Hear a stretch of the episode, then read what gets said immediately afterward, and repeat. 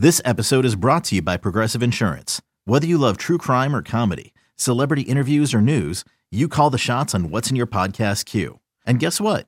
Now you can call them on your auto insurance too with the Name Your Price tool from Progressive. It works just the way it sounds. You tell Progressive how much you want to pay for car insurance, and they'll show you coverage options that fit your budget. Get your quote today at progressive.com to join the over 28 million drivers who trust Progressive. Progressive Casualty Insurance Company and Affiliates. Price and coverage match limited by state law.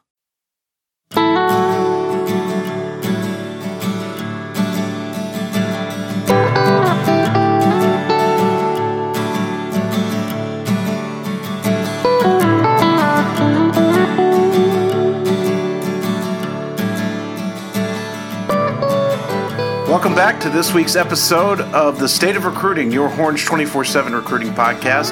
I'm Mike Roach, and I'm joined as always by Nick Harris. We've got a big show for you this week, but before we get into that, we, we do want to remind you guys to uh, like and subscribe to our, our podcast on iTunes.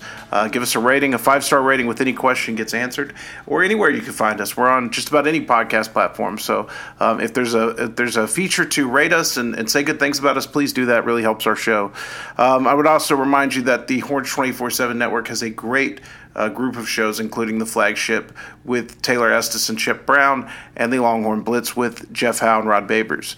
Uh, so, with all that out of the way, Nick, how's it going this week? It's going pretty good. Can't complain. Uh, actually, watching my Miami Heat right now take a 2-0 lead on the Indiana Pacers. So life is great. Nick Can't is one of these. Uh, did you grow up a Heat fan, Nick?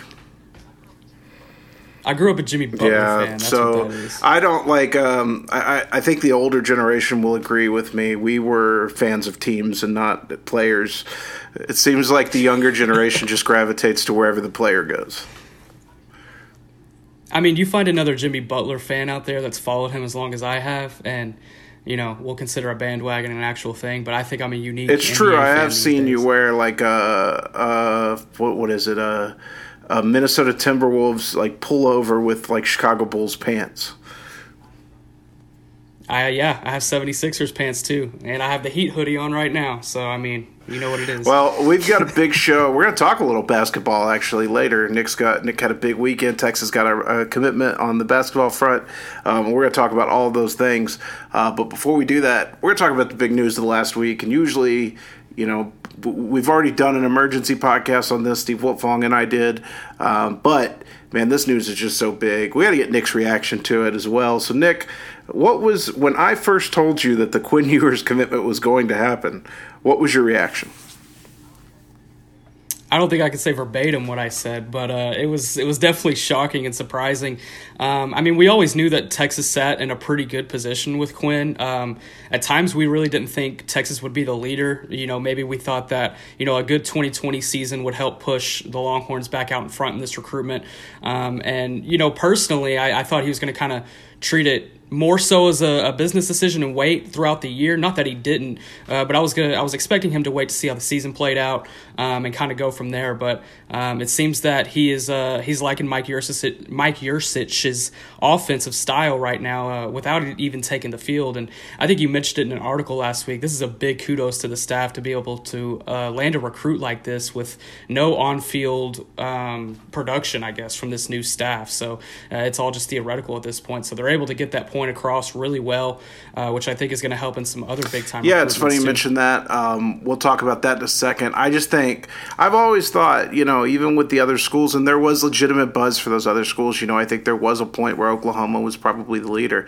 I think there was a point this summer where Ohio State was was pushing into the lead, but Texas always stuck around, and Texas was always the constant in this recruitment. And I, like you, I thought that it would take a season for for it to happen and and good things to happen with Sam in the offense, but um, you know it turns out that that it didn't. And since that time, Quinn has been on his game as a recruiter. Uh, Nick, you was you were working your butt off last weekend at the at a basketball tournament during this whole deal, and also gathering 2022 response to it. Um, just from the guys you talked to, what was the general feel of everything? Yeah, it's overall pretty positive. I don't think there was one guy I talked to where uh, Texas didn't make some sort of jump, uh, you know, in their uh, in their top schools.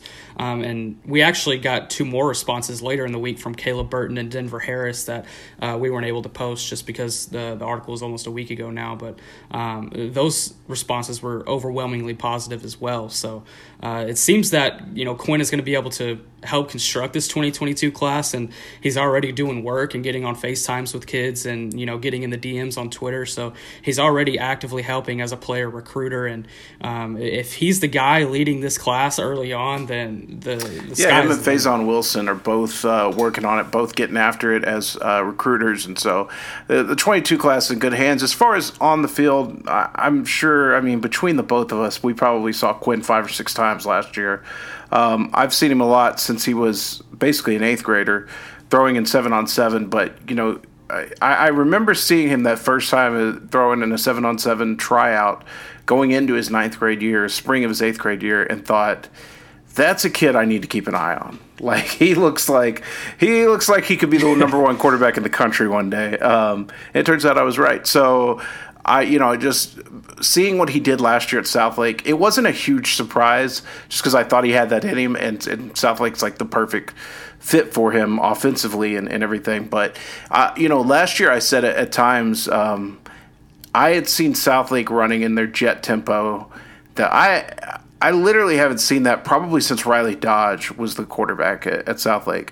The the tempo they were running with last year, and it was because Quinn was getting them into first down completions and able to move the chains and and, and put the hammer down. And I mean, they were literally. I went to a game last year or uh, midseason where they they killed Fossil Ridge. I think it was a running clock by mid third quarter, and there were times where I would start on one end of the field taking pictures. And you know me, Nick, I'm old and fat and I don't run down the sideline or anything. Um, but I would, as soon as they get a first down, I wouldn't even stop to take pictures. I would walk down to the opposite 20 because, and they would typically beat me there. Um, and this is just me walking constantly down the sideline and them running plays. Their tempo was so good, and a lot of that's because of Quinn. Um, and I think the other component, and you could probably speak to this as well, is he is looked at as a pro style passer, but let's take nothing away from him. That kid can move with his feet. He can make plays with his feet. He can run. Um, you know, our friend Guy Frazier had a great video of him outrunning a very, very athletic Denton Guyer secondary last year, including a guy like Deuce Harmon who who runs legit. Uh, you know, four five, four four. So uh, I all around package. I, I think that that Texas fans couldn't be more thrilled about this. Yeah, and I think this is a good opportunity to um, explain the first time that I saw uh, Quinn, and it was at that game uh, against Denton Guyer. And I remember going into that game, I think I had Denton Guyer winning by 10 or 15. I knew that Southlake Carroll had this quarterback that, you know, was uh, up and coming, but, you know, I didn't think they were established enough to take down, you know, a seasoned and uh, well-rounded team like Guyer. And boy, was I wrong. From the very first quarter, Quinn was going nuts through the air. Um, he kind of got limited in uh, through the air in the second quarter, and they made some adjust- adjustments at halftime, and he got a lot more active on his feet in the second half. And I think he finished with over 130 rushing yards in that game, and still had over 400 passing, uh, and had about five or six touchdowns. They won by 12. Um, so that that was the night I knew who Quinn Ewers could be, and I remember walking out with Guy Frazier that night. I was was like, that's going to be the number one quarterback in, in Texas in 2022. But little did I know he'd be the number one overall recruit in the country for the class of 2022. So just overall, this is a huge land um, just because of what he can bring to the table at such a young age already. And he's still got two years left in a Riley Dodge system. And uh, you know, Riley Dodge, if he wants to, one day could be a college coach, in my opinion. Um, so he's going to learn from one of the best at uh, uh, one of the best uh, high schools in the state when it comes to breeding quarterbacks. I mean, all around, you can't ask for more uh, from a 2022 commit right now. Um, I, I, think we should also probably talk about the the inverse action of which that caused Jalen Milroe to decommit from Texas. Um, probably something we saw coming. I mean, I think you, you mentioned it right after the fact that we knew Quinn was committing, that this was, you know, based on whispers we had heard of Jalen looking around. Like, it wouldn't surprise me if, you know, if he's if he's transferred by this time next week. And I don't think it even got, it wasn't even that far. So it was probably three or four days. And um, look, I think a lot of people have a lot of things to say on this situation. I don't ever fault quarterbacks for doing what's best for them because if you're a wide receiver, you could play on the field with three or other three or four other wide receivers. Even if you're a running back, you could play in a two or three back system.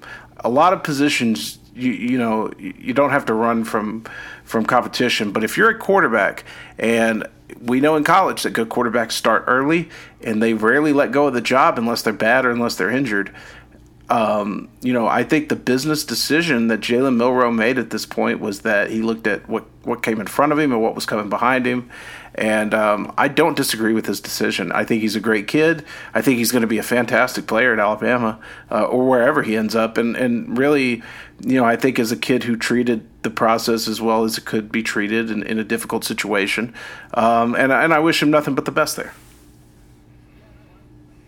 Yeah, and I like him as an Alabama commit right now. I'm obviously going to miss uh, being able to cover him on the Texas beat, but um, I like his fit in that Alabama system. They lost Drake Maye, uh, quarterback out of North Carolina, uh, earlier in the cycle before, uh, right before the pandemic hit, uh, actually.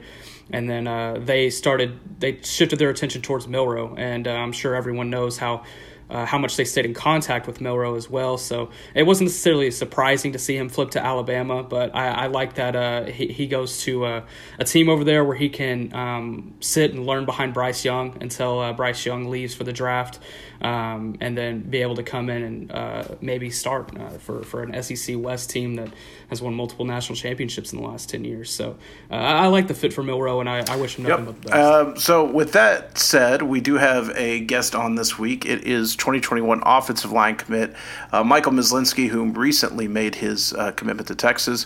He and I sat down for a talk. We did have a slight technical gaffe in the middle of it that I'm going to have to edit around, so it might sound a little weird. Um, but we hope you enjoy this conversation with newest Texas commit Michael Myslinski. All right, and now joining me on this week's episode of the State of Recruiting, it is one of the newer Texas commits in the 2021 class from Bishop Kenny High School in Jacksonville, Florida. It is Michael Myslinski. Thank you for joining me today, man. Oh, thank you for having me. Um, first off, you know, just kind of thoughts on on getting the recruiting process out of the way, uh, why Texas, and uh, you know what you're looking forward to th- this season. Yeah, no, getting the recruiting process out of the way before my senior season was a big goal of mine. You know, I wasn't going to rush it if I didn't feel comfortable, but I did.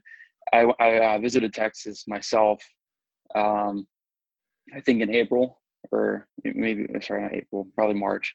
And, um, you know, I loved it. Um, obviously, I couldn't meet the coaches in person or go inside the facilities or anything, but just the city of Austin and everything about it, I loved it a lot. And I have cousins that live there. And so ever since visiting there, I kind of knew, you know, it's one of my favorite places. And, you know, after a while, I just trusted my gut and I knew it was for me. So. Yeah, so that's something I am fascinated about. You guys obviously got really the short end of the stick this year with COVID nineteen in your recruitment and not being able to to take visits. And I, I, tell you, I can't. I feel for you guys, really, I do, because it's no other class has ever had to go through it. And everybody else gets to have all the fun that comes along with recruiting. But um, you know, how much really perspective were you able to gain on that self visit? And, um, you know, what was it about the city of Austin that really stood out to you? Well, I guess it's like um, it can be as big as you want or as small as you want. I guess you can say is, and for the for our world, the football players, you know, you got dorms right next to the stadium. Everything you need is right in walking distance, and but you know, it's a nice big city too, and you got a lot of do, a lot of great food places, everything. Um, so yeah, no, we definitely um, recruiting was definitely different this year with everything going on, um, and my recruiting kind of picked up towards you know during the virus. So when I was up inside my house, so I really did a lot of research, and um, you know I did, and ended up being Texas. So I'm excited.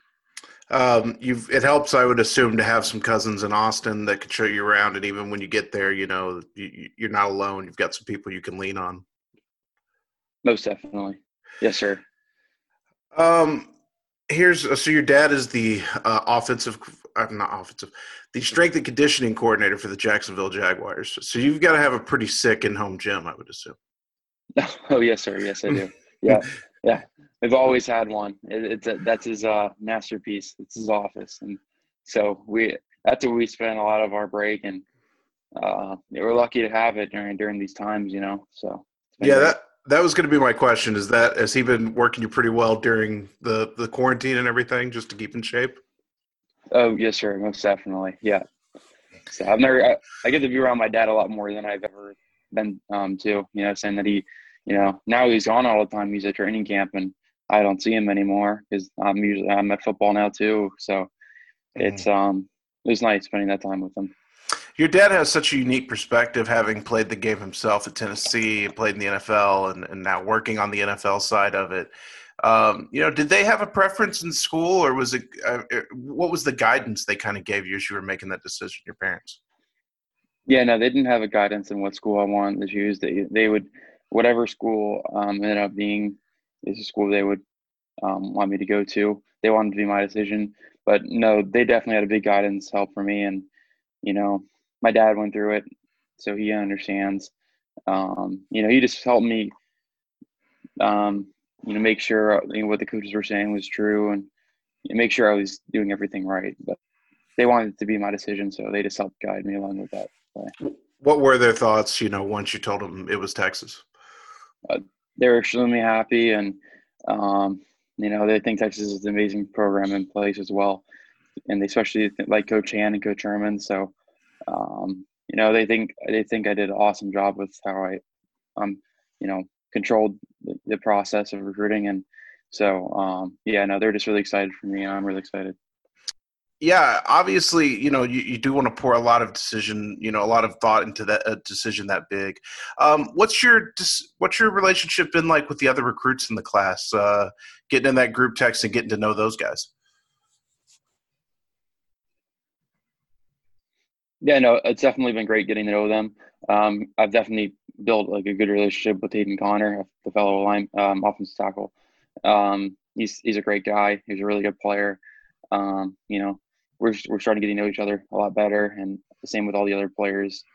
Um, so yeah, I mean, we just we talk we talk daily, just trying to get to know each other as much as we can, and so it, it's going well.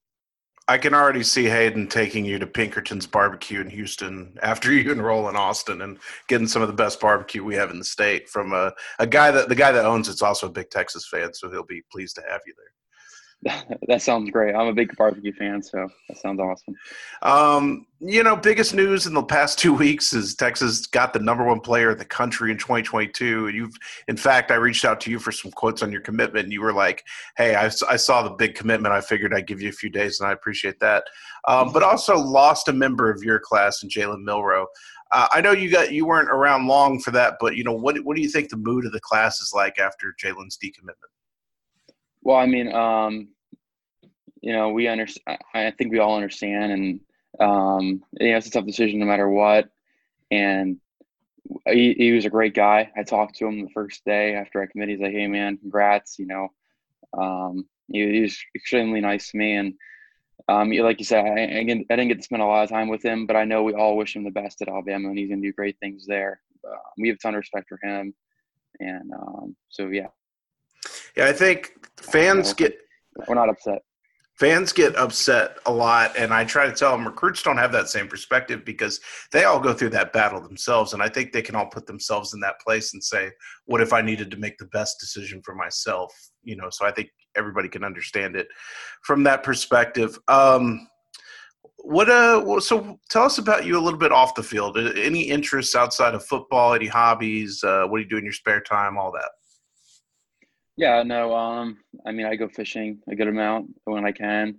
My friend's got a boat; he'll, he'll take it out, and we'll we'll go fishing. Um, um, you know, I I I go to a local restaurant named Miller's Ale House. It's really good chicken and like fries thing. It's it's really really bad for you, but like I get it a lot. Me and my friends, we go there and um, hang out, watch games, whatever. Just hang out there yeah, that's a big spot for us. It's one of our spots we go after every game. So, um, you know, I play Xbox too. Um, otherwise, uh, you know, I don't want to say my life revolves around football, but a big part of it revolves around football. So, um, you know, I like to relax on my days off. If anything, sit down, maybe watch a movie, watch some shows. Uh, but no, I'm not. I'm not a great. What's the? Uh, yeah, that's all I do. So. What's the game of choice on on Xbox? I'm guessing Call uh, of Duty. Yep, you got it. Yeah. You know what? I just downloaded that because I saw it was free, and I'm sure I'm going to get. I haven't played Call of Duty in so long, um, and I feel so washed as an old 35 year old guy who used to play the originals that I'm going to try it out, but I think it's going to go very poorly for me. Um, the place you just mentioned, the restaurant. So I'm going to fold this into my next question. It's going to be kind of a two part question. What is your season looking like this fall? Is it going to be on time? Is it going to be delayed? And B, if I uh, make a trip out there to see you play, is, that's definitely a place I should stop and eat. Then you're saying. Uh, yeah, so we're we're having a season right now. It's um we start next Monday. Um, like we start with helmets on. Um, so I think until September 18th, there might have another meeting. But as of right now, we, we're having a full season. You know, we're missing one game. That's it. So I'm really excited to hope we do. And then if you come, yes, you need to get that. And I'll tell you exactly what to get. I walk in there, they know who I am. I just tell them the regular, you know. So yeah, it's it's a really good really good food. Probably not the best for you, but you know, get it once in a while. It's awesome. So yeah, I'm well. Look, man. I mean, I'm not I'm not a guy who's that worried about what the best is for me. So uh, that fits right in line with with everything I want. Michael, man, we appreciate you taking some time out of your day and, and joining the show here and talking to us. And uh, man, we wish you luck on your upcoming season. And I'm hoping I get to make it out there and see you. Yes, sir. That'd be great. And thank you for having me. All right. Thanks, man. We hope you're enjoying this week's episode of The State of Recruiting. We'll be back with the second half after a word from our sponsors. Introducing the Two Way V4, where groundbreaking fuel cell technology meets fresh foam cushioning for the ultimate performance. With fuel cell, each step feels explosive, delivering unparalleled energy return. Paired with fresh foam, experience maximum comfort throughout the game. Its lightweight textile upper offers support and breathability without sacrificing agility. Whether you're hitting the clutch shot or locking down the opposition, the Two Way V4 gives you the tools to play at a high level. Learn more and purchase the two way for yourself at newbalance.com. I'm Sandra, and I'm just the professional your small business was looking for. But you didn't hire me because you didn't use LinkedIn jobs. LinkedIn has professionals you can't find anywhere else, including those who aren't actively looking for a new job but might be open to the perfect role, like me. In a given month, over 70% of LinkedIn users don't visit other leading job sites. So if you're not looking on LinkedIn, you'll miss out on great candidates like Sandra. Start hiring professionals like a professional. Post your free job on linkedin.com slash recommend today.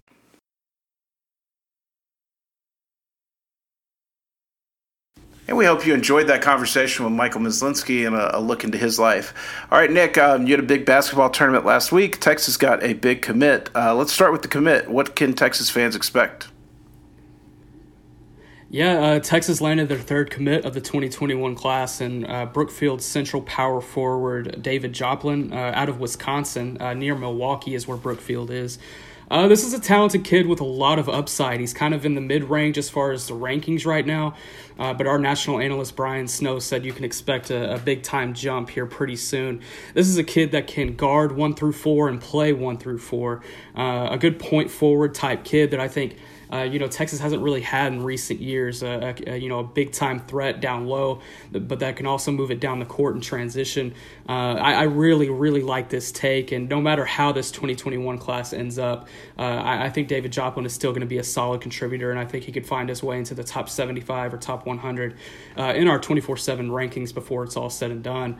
And then uh, we, yeah, had a tournament last weekend here close in Duncanville, about 30 minutes away from where I'm at and uh, saw a lot of 2022 targets. I think I saw nine uh, offers uh, from Texas over the weekend. And uh, if you went back and saw my recap from the weekend, my MVP was Vince Iwuchukwu.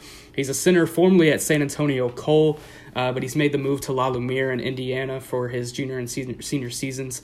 Uh, he played fantastic. Uh, he was matched up against Daimion Collins on day one, um, and Iwuchukwu definitely won the matchup. I don't think Collins even had a, a field goal in that game, um, but that was mainly just for uh, Collins playing with a team he hadn't played with before. He was just getting getting used to the used to the system. He wasn't playing a lot of minutes in that first day, and the second day he came out and had a good showing. But uh, Vince Iwuchukwu both days just had uh, a fest in the paint.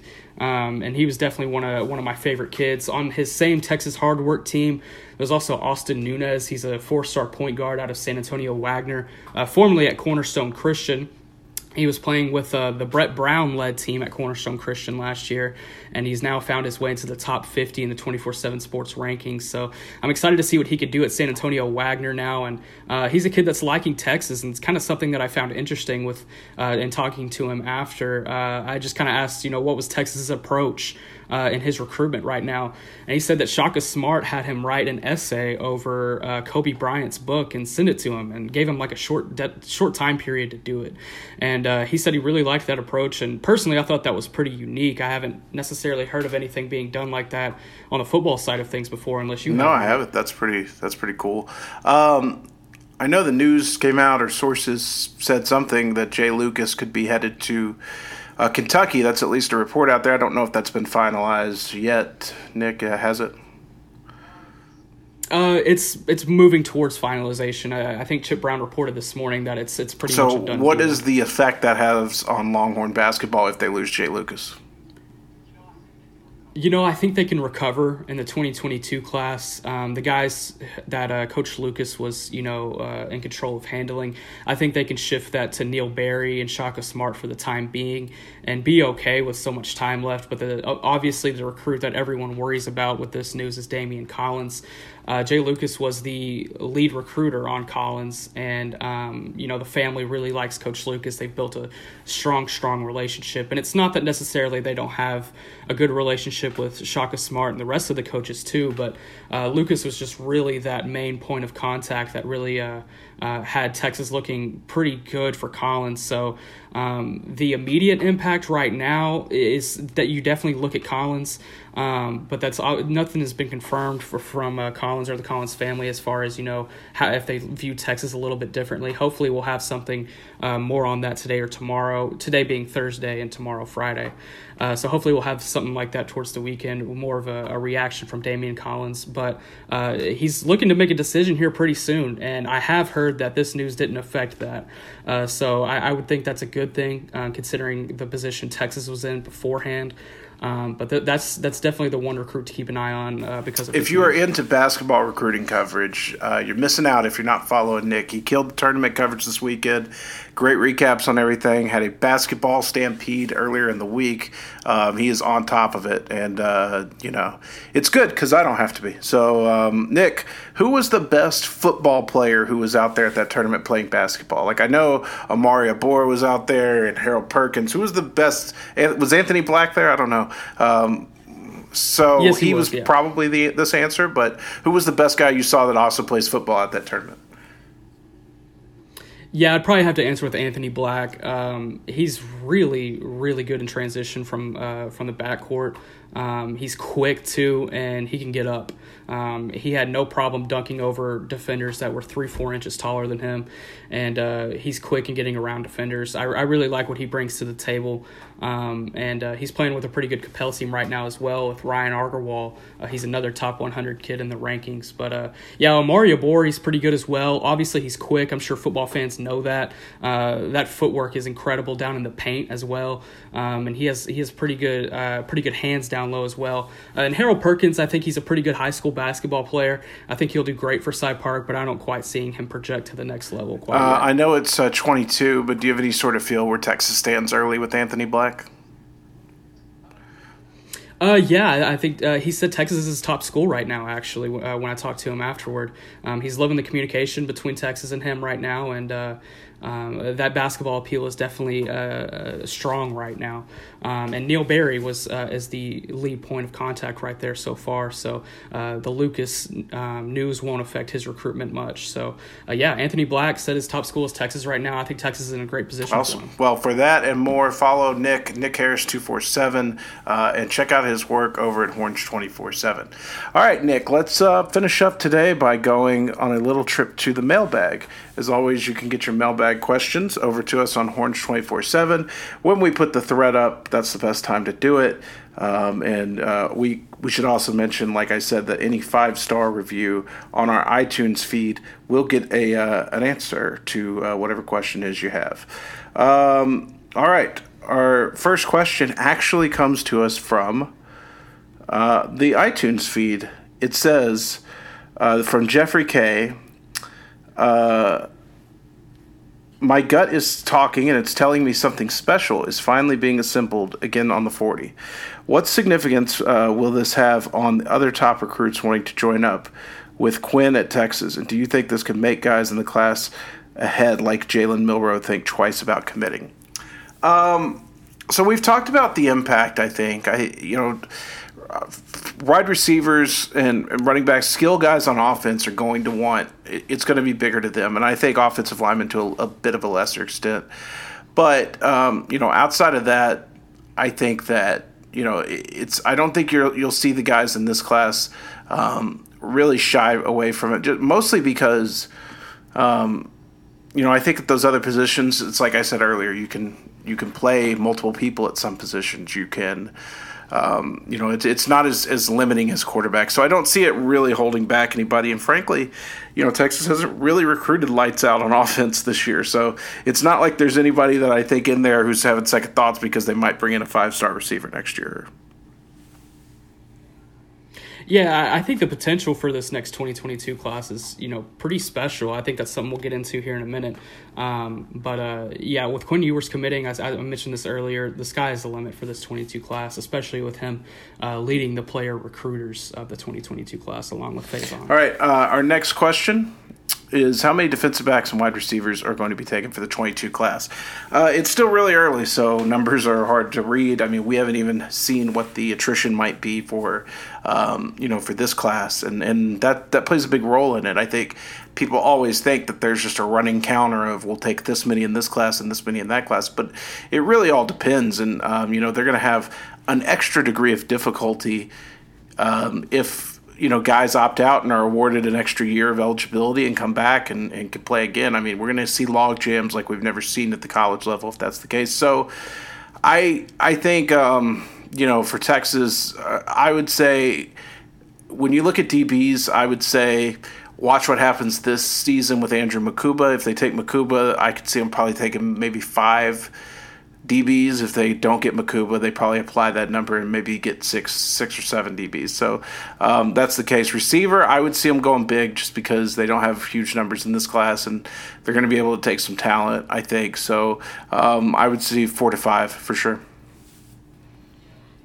Yeah, the, def- the season's going to have to play out to understand the numbers for sure. And obviously, COVID has uh, created a huge level of difficulty as far as predicting what numbers could be in future classes.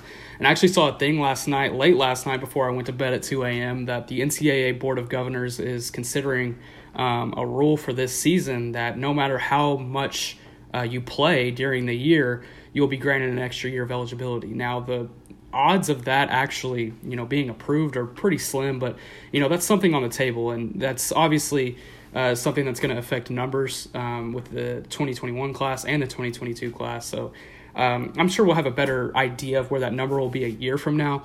Um, but just kind of looking at it where we are today on you know August 20th, 2020, um, you know I could see five, six DBs and four or five receivers, uh, especially like you said with the 2021 class not getting a lot of receivers right now. All right, from Horns fan uh, 7612, do you see Texas pursuing Amante Watkins? He recently ran a 4.45 40 yard dash. I don't know where he would have recently run it, um, but I, I do know he does have some speed. Uh, Texas has looked at him in the past, but I don't think they're that interested.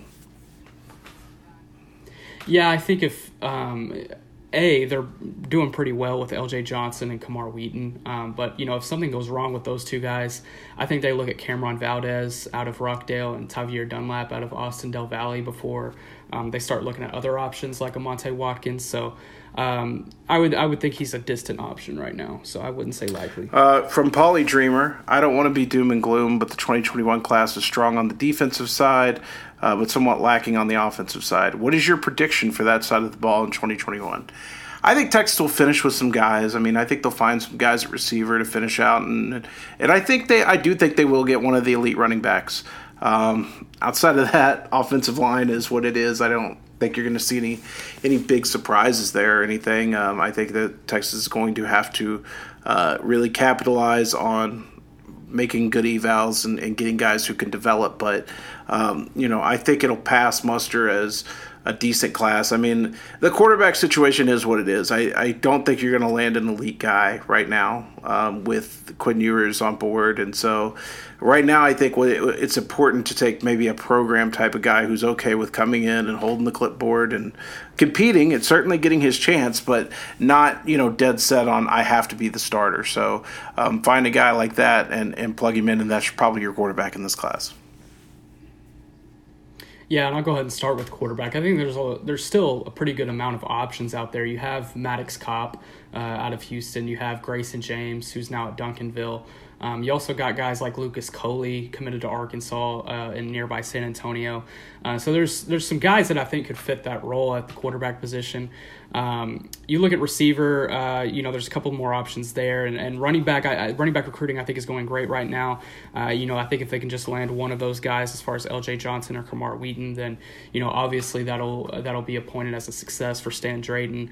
Uh, and the offensive line, again, it's still developing. Um, I think there's still a lot of guys on the table uh, as far as three-star talent. You have Jack Lear, who they just offered uh, last week, and if they miss out on Jack, uh, then you have Ty Buchanan down at Corpus Christi, Calallen. Um, that's another kid you could look at, and there's a couple of there's a couple of more underrated guys um, here in the DFW area that I think they could they could look at.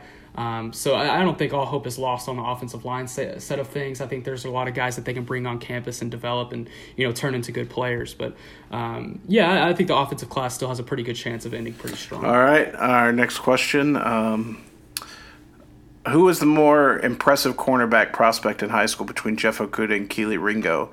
Uh, were both of them blow you away type of players? Yeah, I, I, mean, it's probably splitting hairs at this point. Like, I could tell you that Kelee Ringo is one of the most impressive kids I've ever seen up close, but Jeff Okudah was a top five draft pick, so it's really hard to top that. Um, both were guys that I knew immediately when I saw them. Okay, that's an NFL player. Easy. That's a first round draft pick. Easy. Um, I, you know, they're they're different types of guys. Uh, Okudah was more of a safety, even a linebacker at, at, times in high school. And we were all kind of actually skeptical that he could play corner at the next level. I mean, I thought he was going to be a legitimate safety nickel, even like a big backer type of guy. But the work he did and, and the performance he put in at corner while at Ohio State is one of the more impressive things I've ever seen. Um, just because he's proven it and he's getting paid a lot of money now because he's a first round pick, I'm going to go Jeff Okudah. I never saw either of these guys in person other than Kelee Ringo at the All American Bowl, so I don't know how much you know that kind of weighs into it. But um, just kind of from looking at film and knowing who these two guys are, and if we're just talking about their high school careers, then I personally like Ringo. Uh, I think he kind of brings more of a more physicality uh, to the table, and I think he projects as a corner uh, at the next level a little bit better than Okudah did at this time. All right, our next question um, is: Terrence Cook still looking to commit in October, and is Texas still the team to beat there? Um, I, as far as I know, his timeline is still on. Um, I think that uh, Texas is still the team to beat there. I haven't heard anything new in that recruitment. Um, well, I talked to Terrence about a month ago, and uh, whenever he dropped his top schools, and he was looking for uh, a late September um, type decision. So I think he might decide before Shadow Creek season starts on September 24th, 25th. Uh, I'll try to catch up with him next week and get a for sure answer. All right, from Connor H three three three. Why isn't Albert Regis play uh, high school playing him on the D line, and what does his timeline look like? I have no clue about his timeline. Albert doesn't talk a ton, so it's hard to say. As far as I know, they do play him on the D line. They just also play him at running back and fullback and tight end as well. Um, so I think that Texas is doing a really good job in this race. I would probably put them as, uh, in fact, I would definitely put them as the leader right now uh, for Albert Regis, who I think is has a really really intriguing skill set at defensive tackle. Yeah, I like Albert Regis a lot, and I think Texas is in a good position. Uh, if they can land him, then uh, I, I, think Oscar Giles is definitely could chalk this uh, recruiting class up to as a win, uh, whether they get Shemar Turner or not. All right, our next question from Hook'em Beast eighty eight: Will the team take a tight end in twenty twenty two? I definitely think that's the plan. I mean, they're all in on Donovan Johnson from uh, from Dickinson. I'm sorry, Donovan Donovan Green uh, from Dickinson. Sorry, I had another Donovan stuck in my head. Um, and they'll definitely look at some other guys. I mean, I think that they want to take tight ends in every class and really build that talent up. And so, yeah, uh, unless they just miss on everybody, I see them taking a tight end in 22. Yeah, Donovan Jackson, uh, pretty good tight end in 2022, and there's also a couple of more that are starting to rise in that 2022 class as far as tight ends, uh, like Kelsey Johnson out at Red Oak. So uh, I, I, think they'll have a pretty good amount of options to choose from, and I think they might take one. All right. Two. Our next question uh, is from Longhorn SD. How confident are you that Ewers sticks to his commitment? Do you think it's a done deal, or do you think he's listening to other schools? Um, I'll tell you this: it, it does no good to play this game. Uh, you're to drive you. You got we got a year. what do we have? A year and a half until Ewers signs. Um, you're to drive yourself absolutely insane playing that game for a year and a half. Um, I think yes. I think the fact that Quinn Ewers grew up dreaming of playing quarterback at Texas matters in this recruitment, and I think that he sticks with his commitment. Now, does that mean something doesn't happen crazy and you know something ha- happened to Herman or Yurcich and that changes mind? I don't know. I can't speak to that right now. As of right now, from where I sit, yes, I do. I, I'm shocked that we have to answer this question six days after his commitment. Come on now, but ask me six months from now. I think I'm, we might have more of an answer to that. But as of right now, I mean, he's playing as a player recruiter and he's uh, he's repping the horns in every way. Yes. Our uh, next question from Dicker to Kicker 206.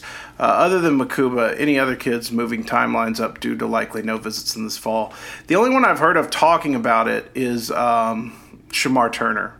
Uh, so I think you know possibly Shemar Turner could be there. Yeah, Shemar Turner was who I was going to say, and maybe Terrence yeah. Cooks as well. Um, Hookem SD asks any 22 guys looking to shut things down soon other than Gilbo. Love the pod. Thank you. Um, uh, yes, there are. I've heard names. I can't say those names right now um, because I was told those names under the condition of not really re- reporting anything. There's nobody publicly out there that I think wants to. Um, but I, if you're asking me, do I think we're going to have some more 22 commits in the next couple months? Yes, I do. Yeah, I would agree. Um, and I wouldn't even necessarily say Gilbo is, you know, coming close to a decision. I think Texas is just in a really good spot right now, and uh, it's not that he's not either. I mean, he could commit in the next couple of months, but the thing with these 2022 guys, a lot of them are starting to commit now, so um, it, it's kind of just a case by case basis. There's not really an overwhelming uh, trend going on, so it's kind of hard to pick one out of, you know, a pretty big. From NT Jones 1484, I know you said you were asked not to say who was on the FaceTime call with Ewers, but can you give any details? How many? What side of the ball? what kind of hype scale. If you can't, I understand. I can't. Um, I was again set that information under the condition of of keeping it quiet. Now I'll tell you this: I could probably say something next week. Um, so we're working on some things and talking to some people, and I'll probably be able to report stuff like that in the Stampede next week. But as of right now, no, I can't say anything. Um, from Earl Thomas 12, how shocked were you when you were as committed, and what does Ewers need to work on most before he gets the 40 acres? Um, I wouldn't say I was shocked. I, I think I'm one that's always believed Texas was going to be in a very strong position for Ewers. Um, I, in fact, there were times where I had um, colleagues of mine telling me, well, he's going here, he's going there. Um, Nick, a, a, close mutual friend of ours, told me flat out like a month ago, he's going to Oklahoma. Don't even worry about it. So, like, I think I've always been kind of the one that said, "No, hold on." Like Texas has definitely got a good shot in this one. So I'm not. I'm not sure. I was shocked. I, I think I was more shocked by the timing about how early he did it. Um, you know, I think he just needs more reps. Really, that's what quarterbacks need: as many reps as they can get. If you want, if you want me to nitpick his game a little bit, um, I think that there are times where he hangs in the pocket a little too long, making making something happen. Maybe he could get out, throw the ball away, or pick up some yards or something. Uh, I guess so. And, and, I think that's very much something that comes with time and experience and, and, learning to to run the clock in your head. So, but if I had to nitpick something in his game, it would be that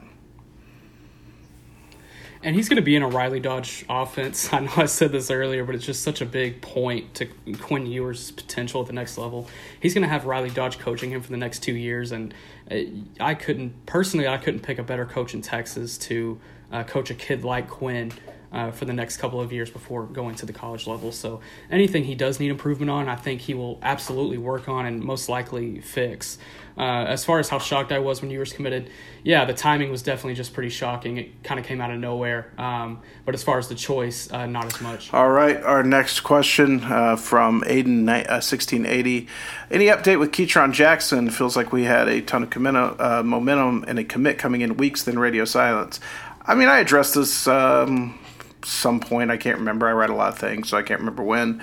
I think that um, Arkansas has pushed back a little bit, and I think that they were a really a strong force in Ketron's recruitment before Texas, and um, I think he's listening to them. They've definitely made the ending um, more interesting than we thought it would be. I don't know that anything has been decided as of yet. I think we'll probably have a little more clarity in the next couple days on this. Um, we could have a better idea, but I could tell you that you know Texas is still very much pushing for Ketron and hoping he's a part of this class.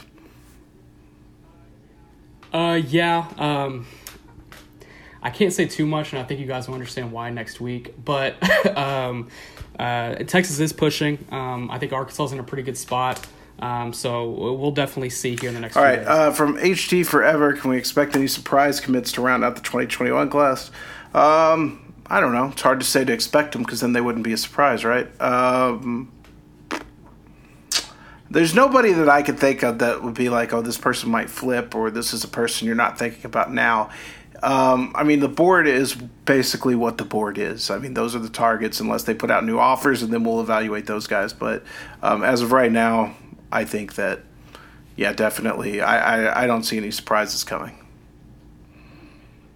I think maybe like the most realistic quote unquote surprises, and I don't I don't even like saying realistic because it's not really because it's a surprise, but uh, maybe JoJo Earle or Landon Jackson flipping. Um, uh, yeah, but those those two obviously not the most realistic options. But you know, 2021 class is almost pretty much wrapped up as far as these big time guys in Texas uh, already being committed. So it would take a flip of you know that. And if I had to handicap it, I would give JoJo way better odds than Landon. I think the door's just about shut on Landon. Same here. Yeah. Uh, my last question from Handy one one eight two: uh, Do coaches ever ask you guys to print or not to print stories for strategic reasons? Reasons, or at least how do coaches use reporters to accomplish something if that's the thing? Yeah, certainly. I mean, look, we have sources, and um, I think it's more of the case that they ask us not to write something than that they ask us to write something.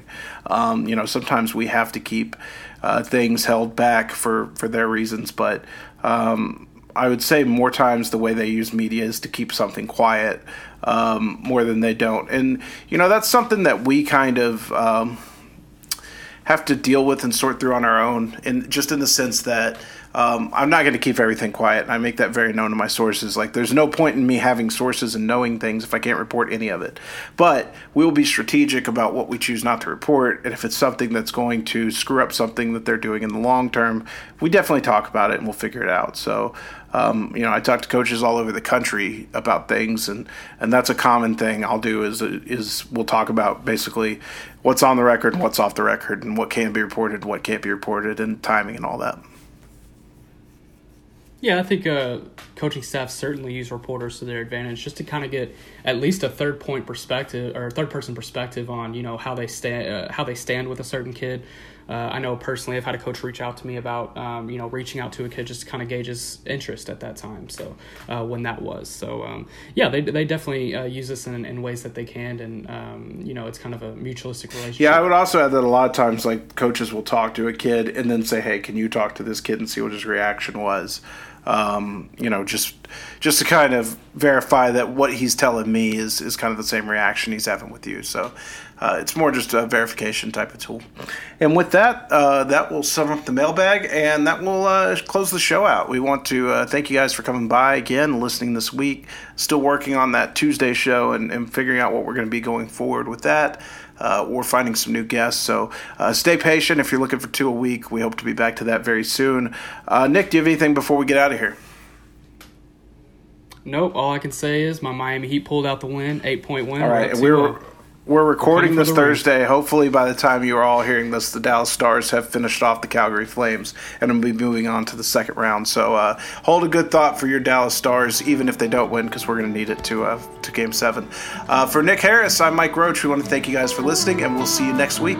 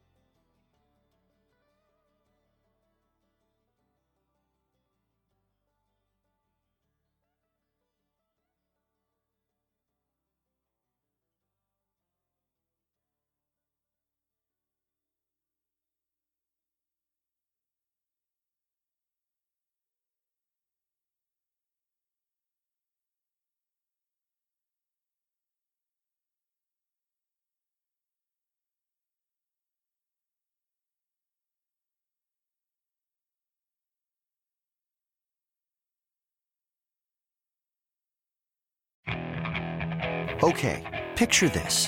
It's Friday afternoon when a thought hits you. I can waste another weekend doing the same old whatever, or I can conquer it. I can hop into my all new Hyundai Santa Fe and hit the road. Any road. The steeper, the better. Because my all new Santa Fe is available with HTRAC, all wheel drive, so I can hit the trail without a worry in the world.